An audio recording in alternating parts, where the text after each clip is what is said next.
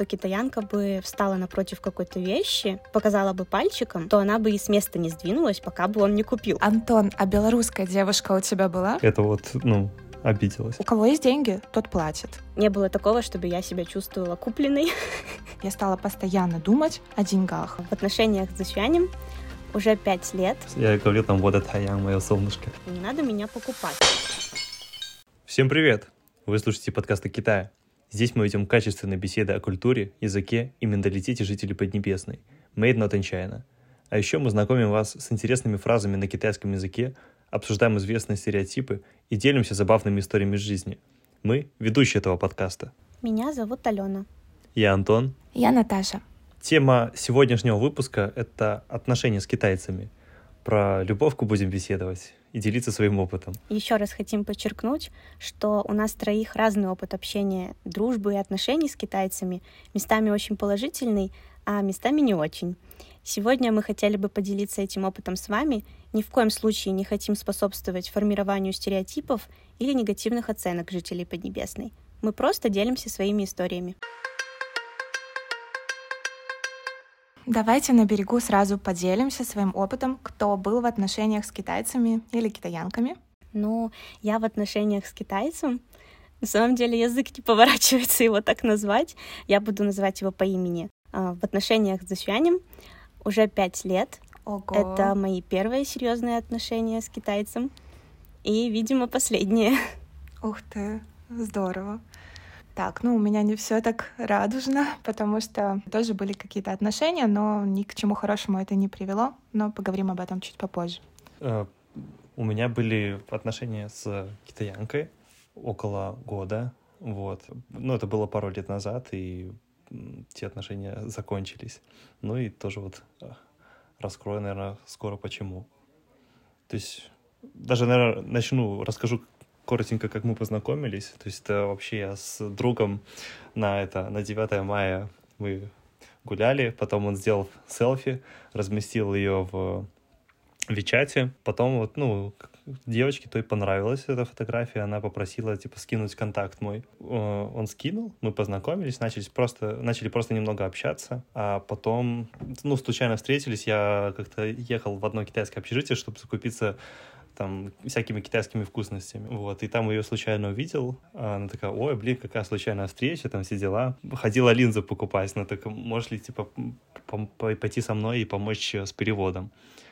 Я сходил, помог, и потом мы долго общались, еще в WeChat, и потом я позвал ее на первое свидание, и с тех пор мы год, даже чуть больше год и 2-3 месяца где-то так провели в отношениях.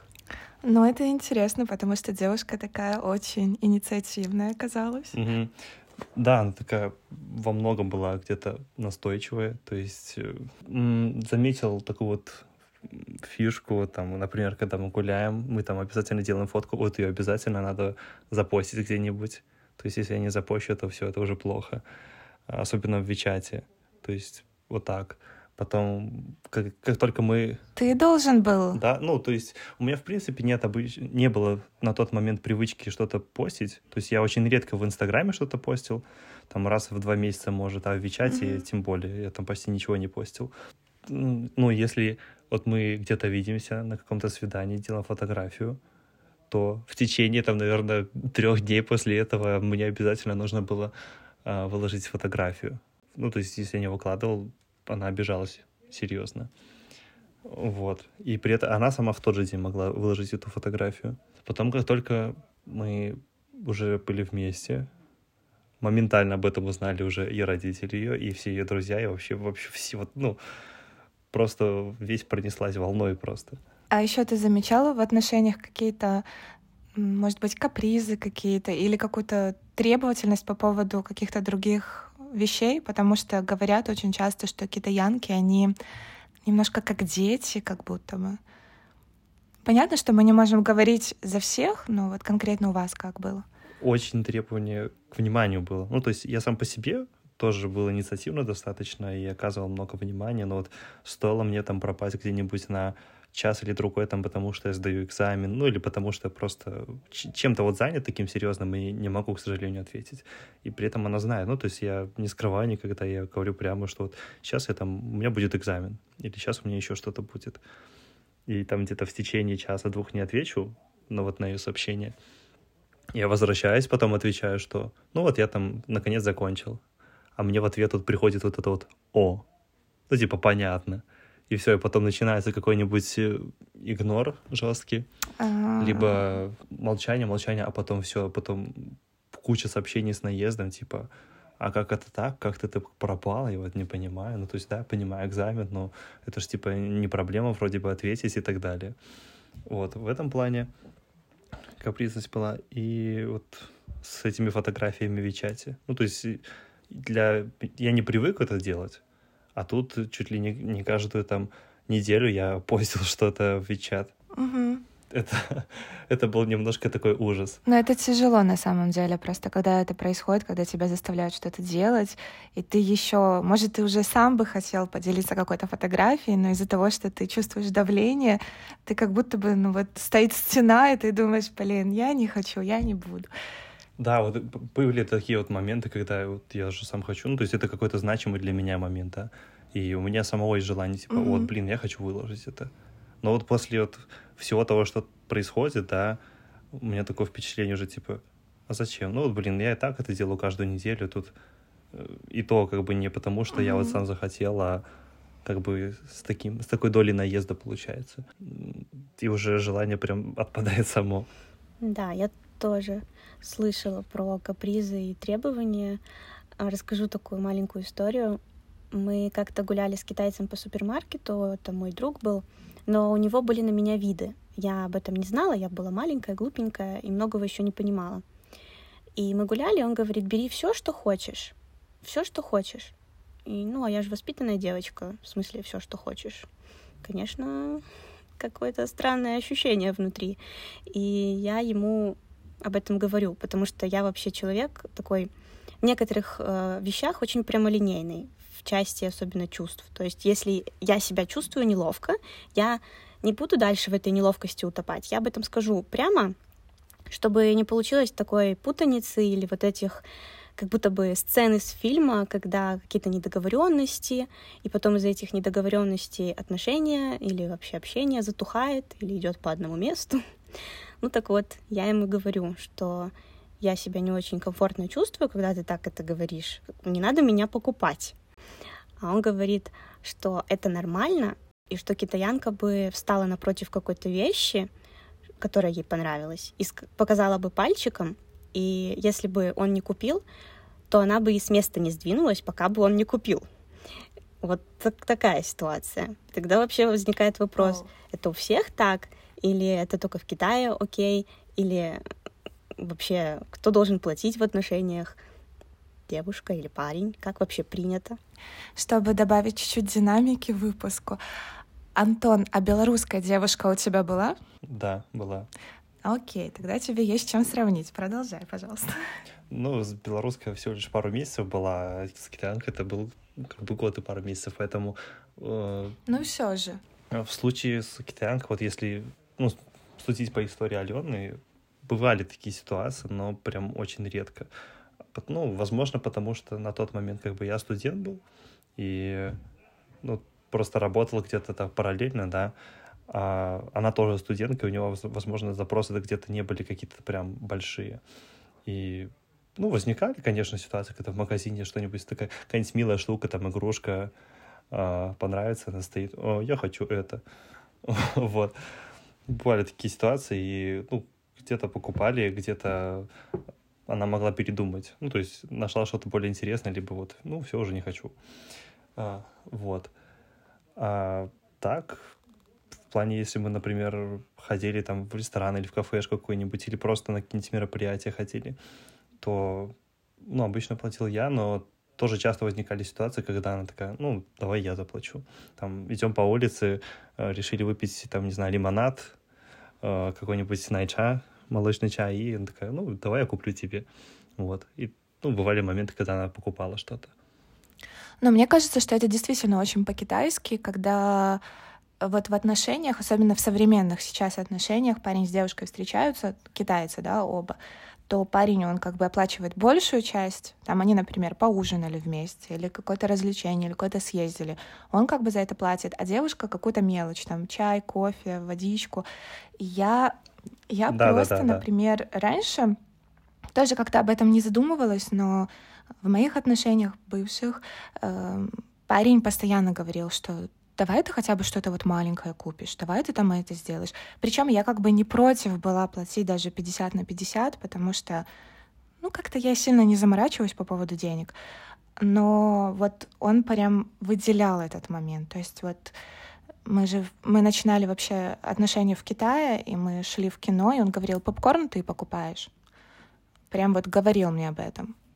То есть мне даже уже было неловко, потому что он озвучивал это вслух. Постоянно звучала такая фраза, что у кого есть деньги, тот платит. У меня много есть знакомых, китайцев, которые вот в отношениях именно китаец-китаянка, да. Например, на бывшем месте работы была девушка, точнее, у босса была китаянка-девушка, и мы вместе с ней постоянно ходили, например, выбирали ему подарки. Он ей мог дарить деньги, мог дарить ей брендовые сумки. И она в ответ тоже. Она ему дарила там Apple технику какую-то, там супер дорогущие худи какие-то, футболки, кроссовки. То есть, не знаю, мне кажется, что китаянки, они такие требовательные, да, и капризные бывают, и могут действительно указать пальцем на какую-то вещь, потому что они не понимают, как эти деньги зарабатываются. Они тоже более или менее обеспечены в основном. Мне кажется, она не думает о том, что это дорого, и, например, ее парню это будет накладно. Она просто считает, что если ей что-то хочется, а парень ее любит, он должен ей это показать, и показать именно как-то физически, что эту любовь можно потрогать. То есть вот я хочу что-то... Да, типа, покажи мне своими поступками. Да, ну вот для них поступок — это какая-то покупка чего-то. И мы даже когда с этой девчонкой, да, вот мы покупали там эти часы, она сразу просто достает, сколько они там, 3000 белорусских рублей, да, она просто достает эти деньги, и как бы ей вообще все равно, то есть как будто бы она, не знаю, ему шоколадку какую-то купила, и при этом, поэтому она чувствовала себя спокойной, когда говорила ему: мне нравится эта сумка Шанель, все, хочу такую. И он такой: ну ладно, давай. Ну, это такая какая-то азиатская тема про вот это выражение любви, через покупки. В общем, тоже есть знакомый, у которого были отношения с кореянкой. И они закончились именно по этой причине, потому что ему казалось, что она из него вытягивает деньги. У нас в паре уже есть понятие семейного бюджета. Эти деньги идут на какие-то общие нужды, совместные путешествия или что-то такое. А подарки друг другу или личные вещи для себя любимого мы покупаем из своих собственных бюджетов. Но вот перед прилетом в Китай понятия семейного бюджета у нас еще не было, поэтому билеты до Пекина я покупала себе сама. И была одна ситуация, когда мы со знакомыми китайцами что-то заговорили на эту тему. Ну, вообще, мини-отступление. Для китайцев тема денег в разговоре постоянно идет красной нитью, постоянно числа, цифры, суммы. И вот они мне не поверили, что билеты я покупала сама, потому что так не принято у большинства. Но мы это обговариваем всегда заранее, чтобы не было такого, чтобы я себя чувствовала купленной. Не люблю это чувство. Мне вообще кажется, что самое главное, когда в отношениях двум людям комфортно. И важно осознавать, что два человека в эти отношения вкладываются, потому что, ну, например, тот же самый 50/50, или когда парень полностью все оплачивает, мне кажется, это не совсем верно. Все зависит также от доходов, да, если там парень зарабатывает 10 000, девушка 1000, и они все оплачивают пополам, это нечестно. И мне кажется, здесь показатель того, что парню просто удобно в таких отношениях, и ни к чему хорошему это не приведет. Я про деньги начала думать только после начала взаимоотношений вообще с китайцами, не только каких-то романтических, но и дружеских. Я стала постоянно думать о деньгах, стала постоянно считать в голове, вот как ты говоришь про цифры, потому что действительно они как будто бы вот это их культура, и они пытаются тебя в эту культуру свою погрузить. Слышала такую фразу от китайцев: наша религия — деньги. Ну, действительно, они постоянно про них говорят. Ты вообще права, и это действительно так. Но я хочу подчеркнуть, что в Китае еще до сих пор есть такая специфика, которая заключается в родителях девушки, если мы говорим про отношения. Они, родители, обычно наивно полагают, что желают только добра своему чаду, поэтому при знакомстве с молодым человеком дочери первое, на что они будут обращать внимание, это его денежное состояние его родителей, наличие у него стабильной работы. Ну, еще говорят про машины, квартиры, но это дело наживное, и если у него есть стабильная работа, заработок стабильный, то родители, скорее всего, дадут зеленый свет. А вот если его нет, то в некоторых случаях, ну, конечно, не всегда, тоже не гребем всех под одну гребенку, но обычно родители не дадут двум человечкам нормально взаимно любить друг друга. То есть как будто бы, если мы говорим про китайские отношения, то вопрос любви, он второстепенный. Конечно, не для всех, еще раз, но, конечно, есть и адекватные родители, родители доченчика, например, но обычно вопрос любви, он второстепенный. Я тут вспомнила еще, как моя вот эта знакомая китаянка, про которую я рассказывала, только что рассуждала о себе. У них там была такая ситуация с парнем. У них все было хорошо, просто как бы она считала, что дело идет к свадьбе, и ждала от него предложения. И ставила ему ультиматум, да, то есть либо ты мне делаешь предложение, либо мы расходимся. Ну, конечно, она как-то по-другому это ему говорила. И вот она в разговоре со мной рассуждала о себе. Она говорила: я вот не боюсь. Если он все-таки решит, что он не хочет и не готов жениться, я не боюсь, потому что я завидная невеста. Я вообще офигенная девушка. И в чем она офигенная? В том, что у ее родителей есть несколько квартир, есть недвижимость, есть машины, у нее образование хорошее. То есть вот в этом заключалась ее ценность как человека. И такие моменты для меня немножко странные, потому что, может быть, у нас наши люди точно так же рассуждают, особенно богатые, да, у которых действительно там есть несколько квартир или еще чего-то. Но мне кажется, когда дело идет не о тебе самом, не о твоем материальном каком-то обеспечении, да, себя, а о том, что есть у твоих родителей, говорить о том, что ты поэтому хороший человек и ты завидная невеста, как-то странно. Ну, такое, да. Я могу, наверное, рассказать, что тоже бывает такая специфика именно про девушек китайских, когда, ну, многие китайские родители, они вот хотят себе мальчика, чтобы именно он продолжал род, и чтобы вот именно фамилия была их, а не пришла как, ну, они родят девочку, да, и потом эта девочка все равно уйдет. И на нее только, получается, родители деньги спустят, вот купив ей вот эту квартиру, там, образование и так далее. То есть, например, в случае вот с той китаянкой, с которой я был, она была единственная дочка в семье, в принципе, единственный ребенок в семье, и тоже у нее там была квартира, родители накопили, а потом родился младший брат у них в семье. Как бы вот эта квартира уже родители такие: а, ну вот же у нас сын есть, все, как бы пусть сыну квартира будет. В какой-то степени на дочку немножко так подзабили. Ну, то есть она же там в Беларуси, там мучится, что и парится, просто там деньги не насчет как-то Китаем, потом уже пусть как сама хочет, так и крутится. Ну, потому что за нее ответственность, как будто бы, если так рассуждать, как они рассуждают, за нее ответственность будет брать уже семья жениха, семья ее молодого человека. Да, как бы выкуп, разве что получишь, ну, от будущего мужа ее. А у них работа вырастить вот этого сыночка, чтобы у него была вот квартира, если мы так говорим, и чтобы он смог найти себе вторую половинку, потому что родители девушки будут, конечно, на это смотреть и оценивать. Раз мы уже заговорили про тему денег, то я слышала, что в Китае есть негласное правило, сколько должен стоить подарок на разные даты. Например, месяц отношений, то парень должен подарить девушке что-то около 300 юаней. Если год, это уже 3000 и так далее. Правда ли это или нет? В моем случае как-то частично правда, но частично нет, потому что, наверное, первый такой праздник серьезный после того, как мы стали встречаться, это был мой день рождения. Вот, так что первый подарок дарила такой она.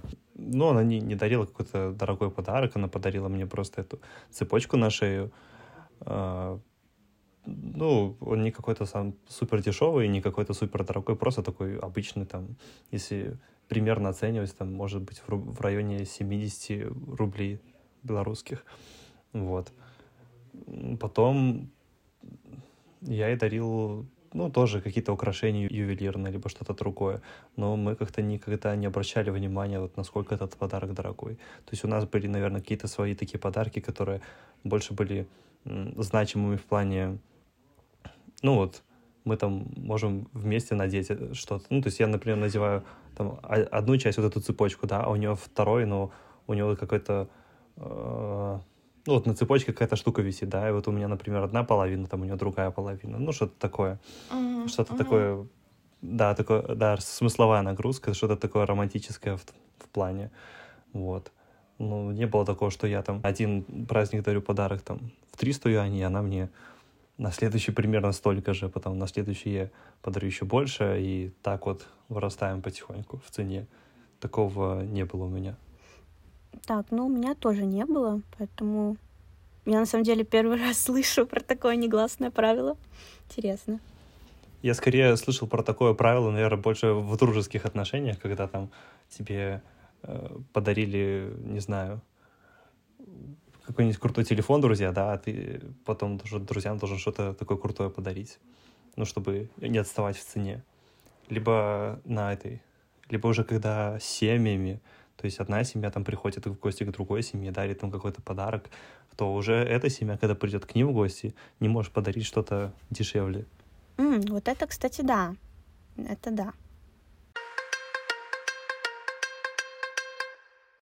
Тогда, раз мы заговорили про подарки, давайте расскажем, такая интересная тема, про то, что в Китае вообще 2 дня влюбленных, 2 праздника, и про то, что все продавалы просто ликуют в Китае, потому что можно подзаработать и на 14 февраля, как у нас, и второй раз на 7-й день 7-го месяца по лунному календарю. Это в 2023 году будет 22 августа по григорианскому календарю, если смотреть. Такой праздник называется Чи Си, и у него есть очень красивая легенда, как и у всех китайских праздников. Может, кто-то слышал? Если нет, я тогда сама продолжу болтать. Я не слышал про это, ну, про историю. Про праздник слышал, про историю нет. Расскажи, потому что я думаю, что всем будет очень интересно. Легенда красивая очень. Это история большой любви пастуха, который жил на земле, и ткачихи, которая была на небе и жила. И они были разделены, несмотря на желание быть вместе. Это, кстати, если углубляться в тонкости, это родители ткачихи были против, чтобы они были вместе и где-то там шатались по земле. И поэтому ее депортировали обратно на небо. Но с разрешения владыки неба получили возможность встречи раз в год на небесах, именно 7 числа 7-го лунного месяца.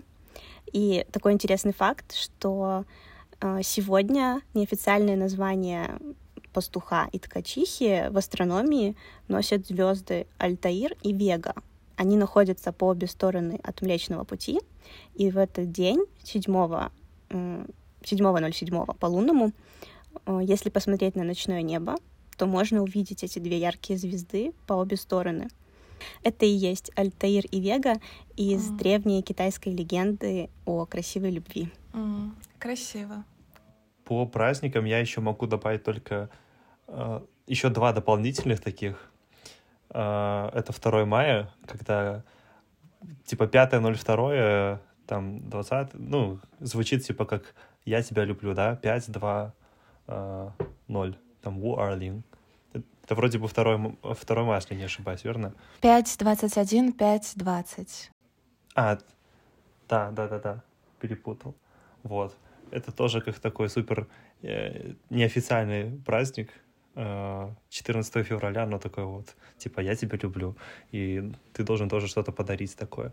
И еще один праздник, это 11 ноября, когда в Китае этот праздник, типа, одинокого парня или что-то в этом роде, и когда там супер скидки на Таобао, то я заметил тоже как-то идет тогда уже реклама, что если вот ты в отношениях, то ты обязательно должен купить что-то для своей второй половинки, чтобы вот не быть одиноким. Но все эти праздники — это просто маркетинг на самом деле, и вот я не знаю, я даже смотрю по своим знакомым и по своему опыту, и я могу сказать, что эти праздники, они больше направлены на то, чтобы как-то откупиться, да, вот какой-то подарок подарить, и все, а само празднование, сам вот этот какой-то процесс празднования этого мероприятия, он слишком обычный и банальный, обычно идут куда покушать просто, и сильно как-то не заморачиваются, то есть у меня такое ощущение, что просто китаянки или китайцы, они смотрят на календарь, такие, так, хорошо, вот сегодня праздник, так, надо то-то купить, вот, поздравляю тебя, все, держи. Это для меня все равно это лишено какой-то души, какого-то сильно глубокого смысла, если честно. Вообще, в принципе, даже наши праздники, которые у нас празднуются, тоже 14 февраля или что там еще, 8 марта, 23 февраля. В этих всех праздниках нет особой души, это просто как будто бы вот какая-то дань, вот нужно... Это даже нужно не тебе, как будто бы обществу показать, что смотрите, мы такая красивая влюбленная пара, вот он мне подарил это, а я ему подарила это. И вот мы сходили это, отметили вот здесь. Вот, класс. Но еще в Китае распространена такая фишечка вести календарь счастливых дней вместе. Даже есть какие-то приложения, когда вы записываете день, когда вы начали встречаться, там фотография парня, фотография девушки. Это приложение обычно всякое такое розовенькое, такой дизайн очень миленький. И оно напоминает, что вот сегодня или завтра вы встречались месяц, полгода, год. И, по-моему, в этом приложении можно даже переписываться. То есть это такой секретный чат для двоих. Я никогда такие приложения не скачивала, не вела, но видела, что часто китайцы могут на стенке, да, в ленте, в моментах в WeChat выкладывать скриншоты из таких приложений. Антона, у вас такое было? Да, вот как раз у девушки, у нее было такое приложение, у меня не было, я не скачивал. У нее было, и там была тоже первая дата, это типа знакомство, то есть когда мы там только добавили WeChat, только начали общаться. Второе — это вот эта вот случайная встреча, третье — это там свидание, первое, потом все основные такие праздники, которые как-то вот были наиболее значимыми. Ну, то есть не просто каждая встреча, да, именно вот какие-то там праздники наиболее значимые, там день рождения, там еще какие-то праздники. Там Новый год, как вместе отмечали, ну, многое такое, вот. И когда, да, наступал там уже, ну, уже год, как годовщина наступала, да, приложение оповещало, и там могло тоже какую-нибудь фотографию скинуть. Ну, если вы ранее загружали туда, оно обязательно такую вот новость сделает, там тоже какие-нибудь такие мини-видосики будут, типа там цветочки раскрываются, салют... Вот такое интересное. И там, да, она делала скрин и выкладывала в WeChat опять-таки. И публиковала. Вот, типа, у нас уже год. Ну, как-то вот только такое. Ну, я вот это приложение не скачивал. Не зашло мне как-то. Ну, вот у нее было, она вела, и ей нравилось это. Я просто помнил все эти даты, и поэтому я их так отмечал уже. Так, ладно, хорошо. Следующий вопрос, он будет более простой, более интересный, менее энергозатратный. Может быть, есть какие-то определенные активности или традиции в паре? Или если есть какая-то чисто индивидуальная история, может быть, Антон, ты расскажешь на конкретном примере. Чем вы, например, занимались обычно? Куда ходили? Как проводили время? Ну, мы обычно просто следили каждую неделю, ну, что интересного происходит. То есть... Возможно, какая-нибудь там интересная выставка открылась, мы обязательно будем посещать ее. Там либо какой-то концерт интересный, на который либо она хочет сходить, либо я там давно хотел сходить, мы тоже обязательно там купим билеты и сходим. То есть мы как-то так вот еженедельно следили за вот такими мероприятиями и ходили. Тоже довольно часто, ну, то есть гуляли просто. То есть у нас вот... Нам нравилось именно гулять по большей части. Она прям обожала гулять. И, например, если я говорю, что давай, может, сходим в какой-нибудь ресторан там или еще куда-нибудь, такая, нет, я там хочу где-то, чтобы мы прошлись по городу, там сделали где-то красивые фотографии. Еженедельно в субботу, ну, если погода хорошая, мы обязательно шли в парк, в тот самый парк, это где у нас было там первое свидание, это, получается, от Немиги, там дальше идешь вдоль реки, вот, ну, мы как-то, не знаю, нам нравилось там гулять, но это вот такое, что было еженедельно, а в плане каких-то других традиций у нас ничего такого не было, то есть просто посещали какие-то различные такие вот интересные мероприятия, там ходили в рестораны вместе, там в кино и так далее. Ну, это очень романтично, если каждую неделю возвращаться в парк, где у вас все завязывалось. Очень мило.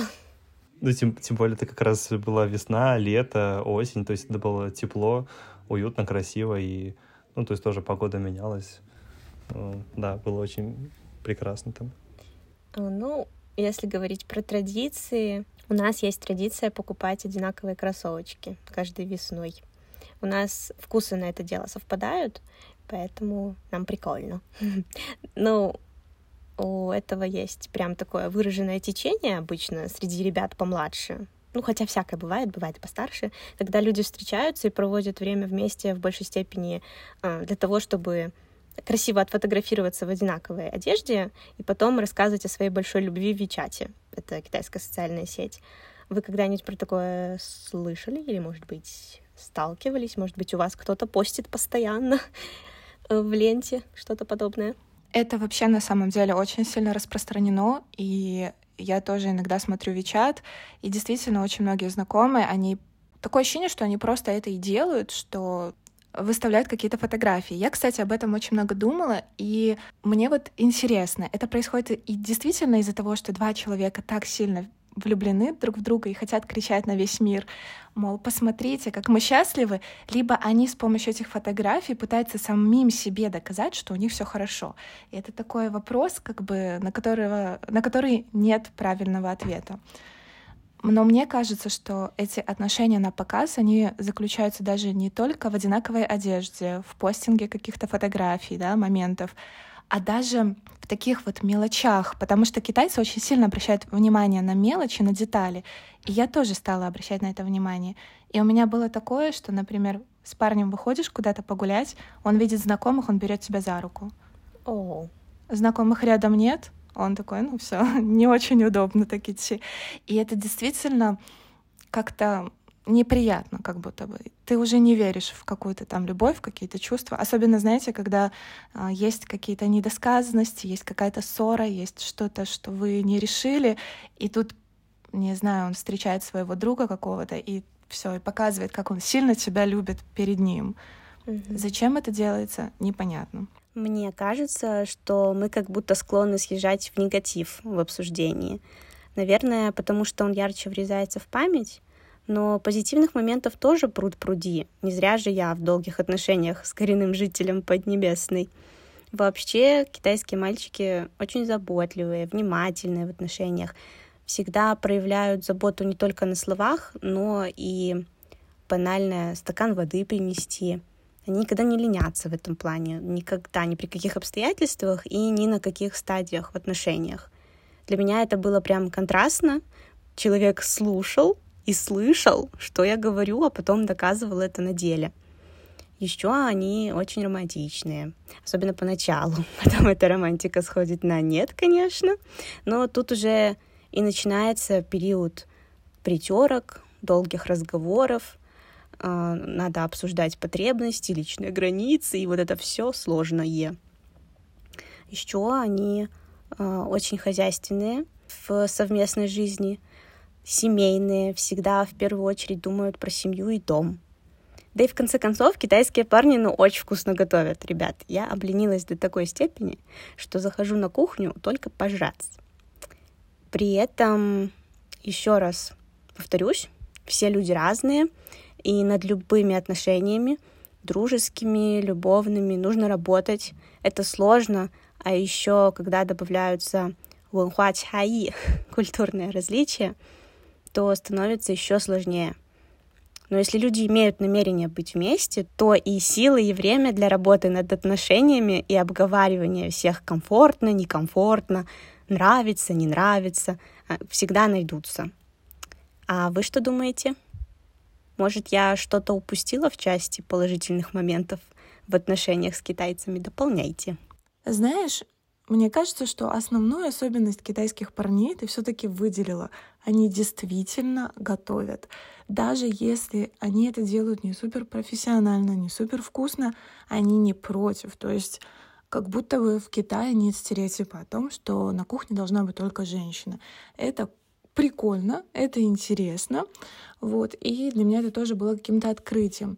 А в основном я все-таки соглашусь с тем, что национальность — это здорово, и да, есть какой-то такой национальный характер, и, наверное, есть какие-то такие черты, которые отличают конкретно китайских парней от парней других национальностей, но мне кажется, что всех парней можно поделить на адекватных и неадекватных, причем этот уровень адекватности, эта шкала адекватности, он диктуется конкретным человеком, конкретной девушкой, если мы будем так оценивать, да? То есть для меня адекватный парень — это вот у него, допустим, да, определенный набор характеристик, а для тебя совершенно другой. И кто он будет по национальности — это, ну, как бы не самое-самое важное. У меня есть знакомая китаянка, она учится в Москве, и недавно, пару месяцев назад, она нашла свою любовь. И об этом уже все знают ее друзья в WeChat, потому что она выкладывает много фотографий со своей второй половинкой. И это такой интересный момент. Она тщательно закрывает его лицо стикерами. Я не знаю, может, чтобы не сглазили, без понятия. И часто помимо... Может, он не очень симпатичный? Скорее всего, но часто помимо вот этих общих фото, она еще выкладывает джуанджаны от своего лаугона. Очень я интересно сказала, да? Сейчас объясню, расшифрую. Джуанджан — это банковский перевод, а лаугон — это муж. И получается, что китаянки в отношениях, даже если они еще не муж и жена, очень часто называют друг друга лаугон — муж и лаопхо — жена, если так переводить. Но это очень такие милые наименования, клички. И вот она выкладывает эти переводы банковские, и там очень большие суммы денег, прям большие. Наверное, это такое свидетельство любви. Не знаю, меня это постоянно просто удивляет. Я не понимаю, что руководить человеком, чтобы вот это показывать всем. У меня, я могу от себя добавить, что, ну, в плане вот этих вичатовских, ну, постов, я уже ранее говорил, да, они чуть ли там не каждую неделю были. Вот. Она там регулярно вообще что-то публиковала, то есть вот это мы сегодня там пошли сюда, вот это вот такой подарок, тоже где-то какие-то стикеры выложит.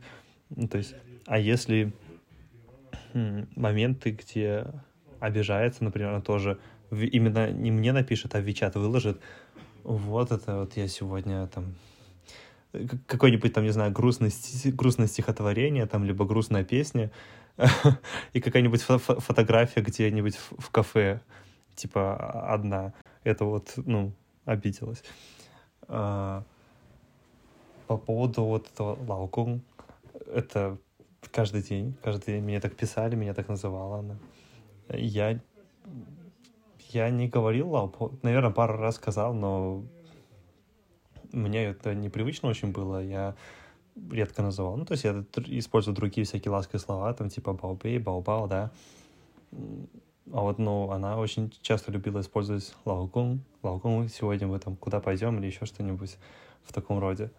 Я, кстати, хотела немножечко еще про тему кличек, так сказать, да, или этих ласковых названий.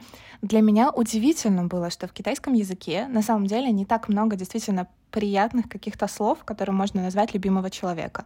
Антон говорит про баобэй, баобао, да. Мы раньше тоже в предыдущих выпусках говорили, что это значит малыш, там, любимый, драгоценность.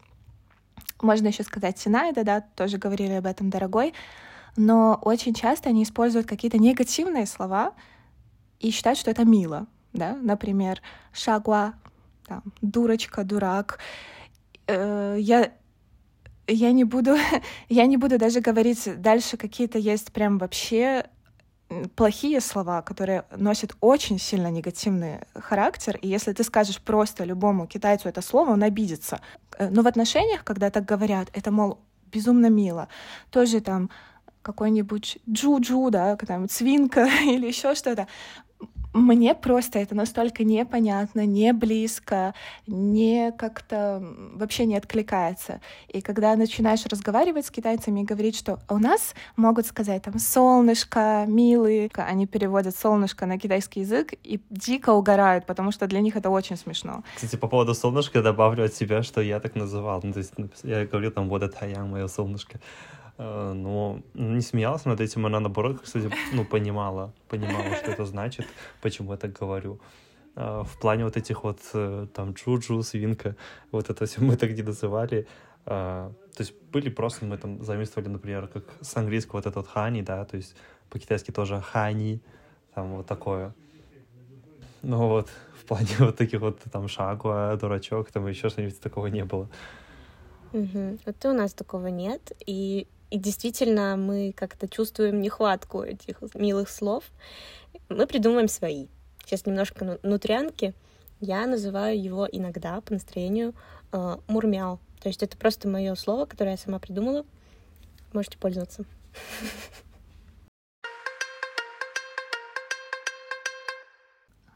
Обсуждали ли вы возможность будущего брака? А в таком случае должна ли семья мужа предоставить выкуп за невесту? Антон. Мы обсуждали, но мы скорее обсуждали не в то, как мы там проведем свадьбу или так далее. Мы уже скорее обсуждали просто дальнейшую совместную жизнь. То есть там, когда она закончит учебу, да, когда там мы поедем в Китай, и как бы это все происходило. Что касалось выкупа за невесту, но опять-таки, учитывая, что в ее случае это вот отношения с родителями, да, то есть родители больше любили вот их младшего брата, а на нее немножко подзабивали, то, в принципе, она не хотела, чтобы родители как-то участвовали, ну, в этом процессе. Ну, то есть пусть они знают, но там как-то вот эти традиции по отношению к ним не очень хотела их выполнять. Ну, и поэтому... Она вот не хотела, например, чтобы я там делал вот эти вот выкупы и так далее. То есть хотела, чтобы мы чисто провели там все сами провели, там, с друзьями, с хорошими какими-то знакомыми, но вот без родителей.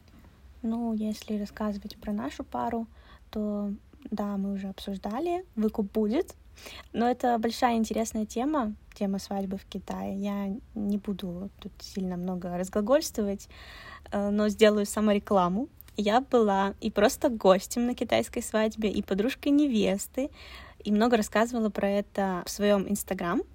Все оставила там в актуальном, можете заглянуть, почитать. Но, конечно, полностью глубже мы раскроем эту тему в подкасте. Так что подписывайтесь, нажимайте на сердечки, оставляйте комментарии и делитесь нашим подкастом со своими друзьями. Так мы поймем, что вам нравится наш подкаст, и вы хотите услышать следующие выпуски. С вами были ведущие подкаста Made not in China, Алена, Наташа и Антон. Слушайте нас на удобной для вас платформе, задавайте вопросы по ссылке в описании. Нам будет приятно, если вы отправите этот подкаст своим друзьям и нажмете на сердечко. Всем пока-пока!